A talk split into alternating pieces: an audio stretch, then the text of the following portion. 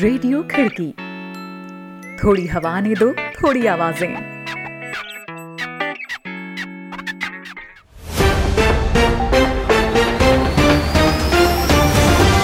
आज है 6 मई, दिन शनिवार। खिड़की इंटरनेशनल बुलेटिन में अभिवादन स्वीकार करें रोहित जोशी का। एक नजर कार्यक्रम की खास खबरों पर। अमेरिका के बाद ब्राजील दे रहा है WHO को छोड़ने की धमकी, बताएंगे क्या है ये सिलसिला। जॉर्ज फ्लॉयड की हत्या का मामला चुनावों से ठीक पहले अमेरिकी राजनीति को दे रहा नया रंग, बताएंगे क्यों चीन ने दी अपने पर्यटकों को ऑस्ट्रेलिया ना जाने की हिदायत। रहेंगी दुनिया भर की और भी अहम खबरें, तो बने रहें बुलेटिन में रोहित जोशी के साथ।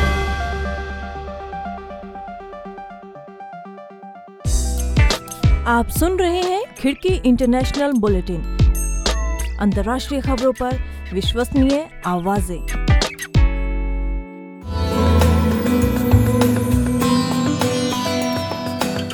आइए शुरुआत करते हैं आज की पहली खबर से। अमेरिका के विश्व स्वास्थ्य संगठन को छोड़ देने के बाद अब कोरोना महामारी की सबसे ज्यादा मार झेल रहे ब्राजील ने भी चेतावनी दी है कि वह विश्व स्वास्थ्य संगठन का साथ छोड़ देगा। ब्राजील के राष्ट्रपति जायर बोल्सोनारो ने ये बात तब कही है जब WHO लगातार ब्राजील समेत दक्षिण अमेरिका के देशों को लॉकडाउन खोलने को लेकर चेतावनी दे रहा था। एक रिपोर्ट के साथ है अभिनव श्रीवास्तव। कोरोना संक्रमण के मामलों में अमेरिका को पीछे छोड़कर दूसरे स्थान पर आए ब्राजील ने विश्व स्वास्थ्य संगठन यानी WHO पर पक्षपात पूर्ण और राजनीतिक संगठन होने का आरोप लगाते हुए उसे छोड़ने की धमकी दी है। पिछले ही हफ्ते अमेरिकी राष्ट्रपति डोनाल्ड ट्रंप ने भी WHO से सारे रिश्ते खत्म करने की घोषणा की थी। अब ब्राजील के राष्ट्रपति जायर बोल्सोनारो ने भी अमेरिकी सुर में सुर मिलाते हुए WHO छोड़ने की बात कही है। उन्होंने कहा है कि अमेरिका ने WHO से किनारा कर लिया है और वे भी उस पर नजर बनाए हुए हैं। अब आने वाले समय में WHO या तो बिना किसी वैचारिक द्वेष के काम करे या ब्राजील उससे अलग हो जाएगा। बता दें कि WHO लगातार ब्राजील समेत दक्षिण अमेरिकी देशों में लॉकडाउन खोलने को लेकर चेतावनी दे रहा था। बोल्सोनारो के इस बयान को WHO की इन चेतावनियों पर प्रतिक्रिया के रूप में देखा जा रहा है। वे शुरुआत से ही ब्राजील में लॉकडाउन लगाने का विरोध कर रहे हैं। बीते कुछ महीनों में ही बोल्सोनारो ने कई बार सार्वजनिक मंचों से बेहद गैर जरूरी और विवादित बयान दिए हैं। ब्राजील में हो रहे प्रदर्शनों पर उन्होंने हाल में एक कार्यक्रम के दौरान प्रदर्शनकारियों की तुलना आतंकियों से करते हुए कहा था। प्रदर्शन करने वाले लोग सामान्य रूप से आतंकवादी और बेरोजगार हैं। इन्हें अर्थव्यवस्था चलाने के बारे में कुछ नहीं पता। उन्हें मालूम नहीं है कि लोकतंत्र के नाम पर वे ब्राजील को दिवालिया कर रहे हैं। वहीं जानकार मान रहे हैं कि बोल्सोनारो के इस तरह के बयान कोरोना संक्रमण से निपटने में उनकी नाकामी से ध्यान हटाने की कोशिश भर है। बता दें कि कुल संक्रमितों के मामले में ब्राजील दुनिया में अमेरिका के बाद दूसरे नंबर पर है। यहाँ करीब हर मिनट एक व्यक्ति की मौत कोरोना संक्रमण से हो रही है और अब तक 35,000 से ज्यादा लोग संक्रमण से अपनी जान गंवा चुके हैं। रिपोर्ट सुना रहे थे अभिनव श्रीवास्तव। अमेरिका के WHO को छोड़ देने के बाद ब्राजील की ओर से आई इस धमकी के क्या मायने हैं, इसे समझने के लिए अभिनव श्रीवास्तव ने कुछ देर पहले वरिष्ठ पत्रकार सत्येंद्र रंजन से बात की। देखिए, जो जायर बोल्सोनारो हैं ब्राजील के, उनकी तो पॉलिटिक्स का जो स्टाइल है वो डोनाल्ड ट्रंप से न सिर्फ मिलता जुलता है बल्कि उस मामले में अमेरिका में तो फिर भी एक डेमोक्रेटिक कल्चर जो है उसकी वजह से ट्रंप की बहुत सी चीज़ों पर लगाम लग जाती है।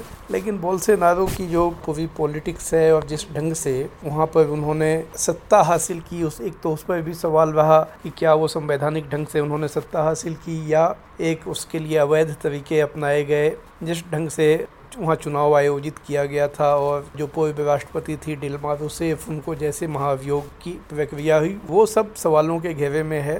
और ये एक आर्मी माइंडसेट के आदमी हैं। ये अपने यहाँ भी लगातार ऐसी एक हिंसक और भड़काऊ पॉलिटिक्स को ये बढ़ावा देते रहे हैं और उसी के आधार पर वो राज करने के लिए सोचते रहे हैं। जहाँ तक कोविड-19 का सवाल है, जब ये देश में ब्राज़ील में आया तो उन्होंने ठीक डोनाल्ड ट्रंप की तरह उसकी उपेक्षा की, उस पर ध्यान नहीं दिया, उसके लिए जो उपाय किए जाने चाहिए वो किए नहीं, बल्कि वो लगातार जो रिलीजियस गैदरिंग होता है उसको बढ़ावा देते रहे। उन्होंने लगातार जो चर्च में खुद जाकर भी और लोगों को भी प्रोत्साहित करते रहे और एक जो विज्ञान विरोधी नजरिया है जैसा कि डोनाल्ड ट्रंप का है और इस समय बहुत सारे स्ट्रॉन्गमैन लीडर्स का है, उसमें बोल्सोनारो काफ़ी आगे हैं। बल्कि माना जाता है कि जो दो सबसे क्रूड लीडर इस समय हैं और बोल्सोनारो और दुतेर्ते हैं जो फिलीपीन के हैं, तो इसलिए उन्होंने किया। अब ब्राज़ील जो है एक बहुत ही बड़ा हॉट स्पॉट बन गया है, उसकी संख्या अगर मुझे ठीक से याद है तो अमेरिका के बाद दूसरे नंबर पर जो पीड़ित लोग हैं उनकी संख्या हो गई है,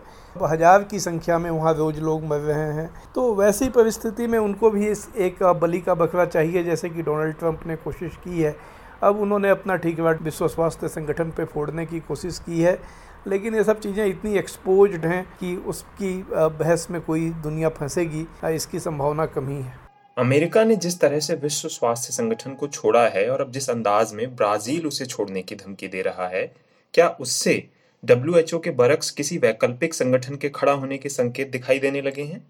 नहीं, देखिए ये कोई व्यवस्था बनाना इनका मकसद नहीं है, बल्कि ये तो जो अंतर्राष्ट्रीय व्यवस्था बनी दूसरे विश्व युद्ध के बाद संयुक्त राष्ट्र बना या जिसकी ही एक इकाई WHO है, या जितने मल्टीलैटरल जो एफर्ट होते रहे, डोनाल्ड ट्रंप तो उन सबको, कई को तो उन्होंने छोड़ ही दिया है, कई को उन्होंने कमज़ोर करने की कोशिश की है और वो एक यूनिलेटरल अपना एक पॉलिटिक्स वो वहाँ पर अमेरिका में कर रहे हैं। वहाँ भी आप देखिए ये जॉर्ज फ्लॉयड के कॉन्टेक्स्ट में जिस तरह की उन्होंने भाषा, रेसिस्ट भाषा बोली है, जिस तरह से उन्होंने भड़काऊ बातें की हैं, उसी को आप ट्रांसफॉर्म करके इंटरनेशनल पॉलिटिक्स में देख सकते हैं कि इंटरनेशनल पॉलिटिक्स में जो वो जिस तरह की भाषा बोलते हैं या जिस तरह के वो कदम उठाते हैं वो उसी तरह के हैं, या एक तरह की सिनिकल स्टाइल ऑफ पॉलिटिक्स है या पॉलिसी है जिसके ऊपर डोनाल्ड ट्रंप बढ़ते रहे हैं और जायर बोल्सोनारो को उनकी एक कार्बन कॉपी के रूप में हम लोग देख सकते हैं। इन दोनों ही घटनाओं के क्या कुछ दूरगामी नतीजे हो सकते हैं? नहीं, देखिए एक नतीजा तो ये होगा कि WHO कमज़ोर हो जाएगा, क्योंकि उसकी सबसे बड़ी फंडिंग अमेरिका से आती थी और अगर अमेरिका उसे पैसा नहीं देगा तो WHO जो दायित्व निभाता रहा है वो निभाने की स्थिति में नहीं होगा। अगर हम लोग देखें तो WHO को कमज़ोर करने की जो प्रक्रिया है वो पिछले कम से कम 20 साल से तो हम लोग उसकी जड़ें तलाश सकते हैं और वो धीरे धीरे WHO के पास फंड कम होता गया है, उनके पास जो स्टाफ होता है, जाहिर है फंड कम होगा तो स्टाफ कम होगा, उनकी गतिविधि कम होगी। तो ये इस पर इसका एक विश्लेषण हम लोग देख सकते हैं जो वर्ल्ड मीडिया है उसमें आया भी है कि किस तरह WHO ने जब SARS-2 आया था तो एक बड़ी सक्रिय भूमिका निभाई थी और SARS-2 अगर कोविड-19 जैसी महामारी नहीं बन पाया तो उस समय WHO के उस भूमिका का बड़ा ही योगदान था। उसमें गौर करने की बात है कि जो कोविड-19 है ये भी SARS वायरस का ही एक रूप है, ये उसका अगला रूप है 2019 में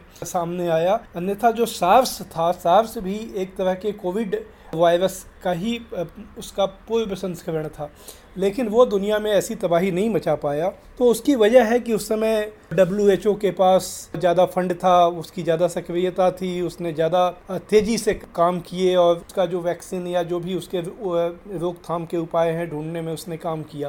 तो WHO को ये ताकतें पहले से ही कमज़ोर करती जा रही हैं, खासकर जब 2008 की मंदी आई तब से इन्होंने जो फंड कट किया है उसमें बड़ा हिस्सा इन्होंने इंटरनेशनल कंट्रीब्यूशन में कट किया है और उसमें उसका शिकार WHO भी बनता गया है। तो ये फ़र्क तो पड़ेगा, इससे कोई अच्छा परिणाम सामने आएगा इसकी तो कहीं दूर दूर तक संभावना नहीं है, बल्कि अगर WHO कमज़ोर होता है तो दुनिया की में जो स्वास्थ्य देख रेख की जो व्यवस्थाएँ हैं वो और भी ज़्यादा कमज़ोर होंगी। ये थे वरिष्ठ पत्रकार सत्येंद्र रंजन। यह कार्यक्रम आप खिड़की.com के साथ ही खिड़की के YouTube चैनल, Facebook पेज और WhatsApp ग्रुप में भी सुन रहे हैं और मैं हूं रोहित जोशी। अब रुख करते हैं अगली खबर का। चीन के संस्कृति और पर्यटन मंत्रालय ने शुक्रवार की देर शाम अपने नागरिकों के लिए एक एडवाइजरी जारी की है कि वे ऑस्ट्रेलिया न जाएं। मंत्रालय की ओर से इस नोटिस में कहा गया है कि ऑस्ट्रेलिया में कोरोना वायरस संक्रमण की महामारी के बीच एशिया और खासकर चीन के लोगों के खिलाफ नस्लीय भेदभाव और हिंसा हो रही है। नोटिस में लिखा गया है, मंत्रालय चीन के यात्रियों को यह सलाह देता है कि वे अपनी सुरक्षा जागरूकता को बढ़ाएं और ऑस्ट्रेलिया में यात्रा करने से बचें। चीन के इस कदम को एक सिलसिले के तौर पर देखा जा रहा है जिसमें उसने पहले ऑस्ट्रेलिया को तब धमकाया था जब ऑस्ट्रेलिया ने कोरोना वायरस के स्रोत को तलाशने के लिए एक अंतर्राष्ट्रीय जाँच का प्रस्ताव रखा था। कोरोना वायरस के संक्रमण के लिए अमेरिकी राष्ट्रपति ट्रंप लगातार चीन को कसूरवार ठहरा रहे हैं। ऑस्ट्रेलिया की ओर से आए प्रस्ताव को चीन ने उसी कोशिश के एक हिस्से के तौर पर लिया था जिसमें ट्रंप समेत अंतर्राष्ट्रीय समुदाय का एक हिस्सा चीन को सीधे कसूरवार मान रहा है। अगली खबर भारत और चीन के बीच पिछले दिनों बढ़े सीमा विवाद से जुड़ी है।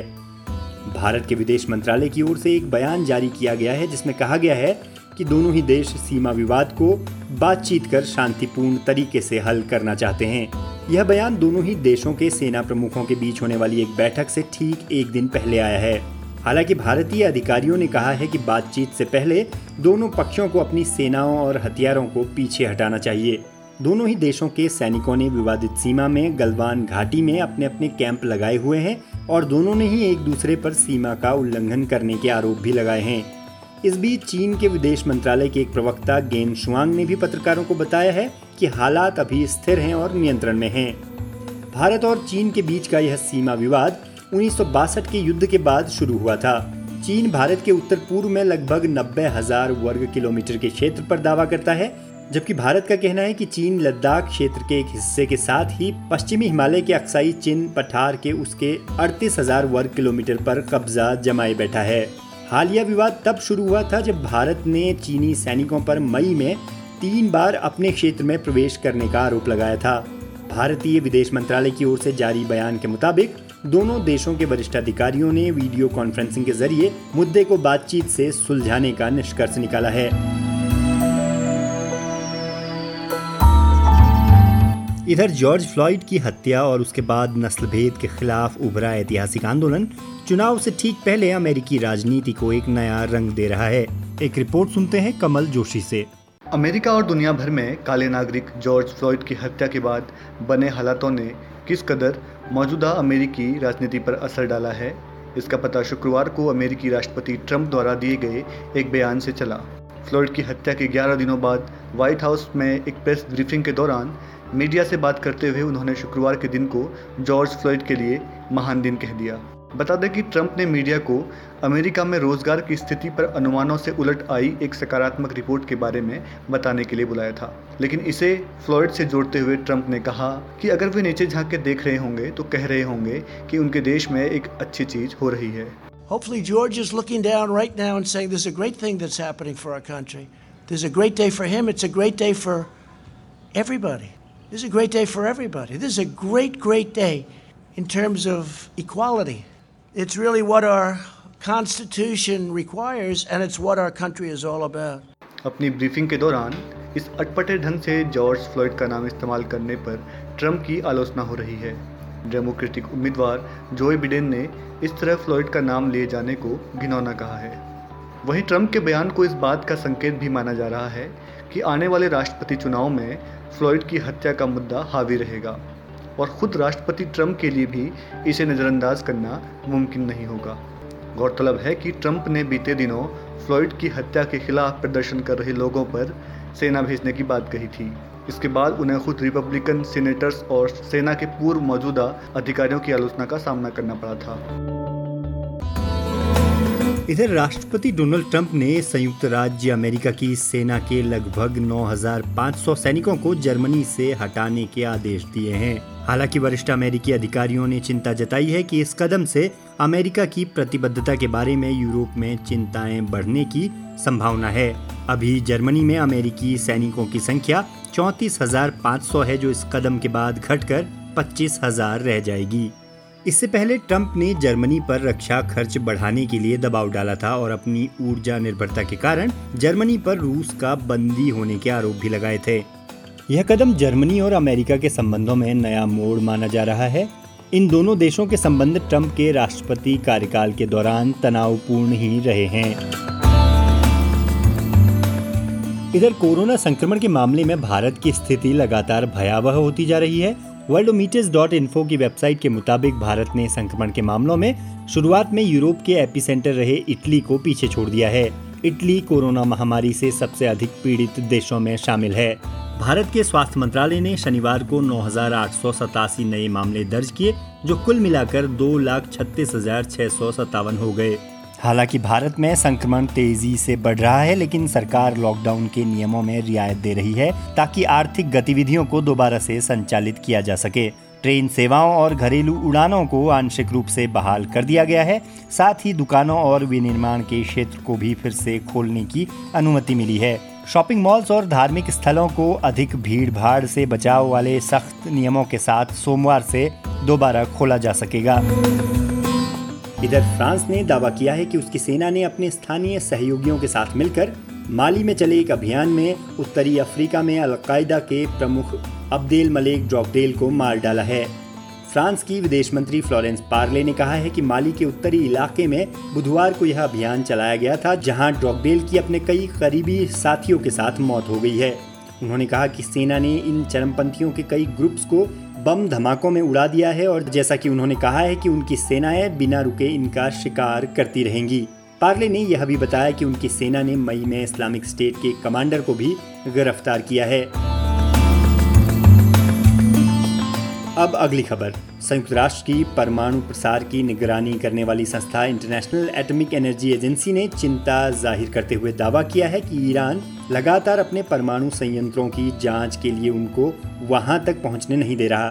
एजेंसी का कहना है कि 4 महीनों से ईरान अपने 2 संदिग्ध परमाणु ठिकानों की जाँच में बाधा डाल रहा है।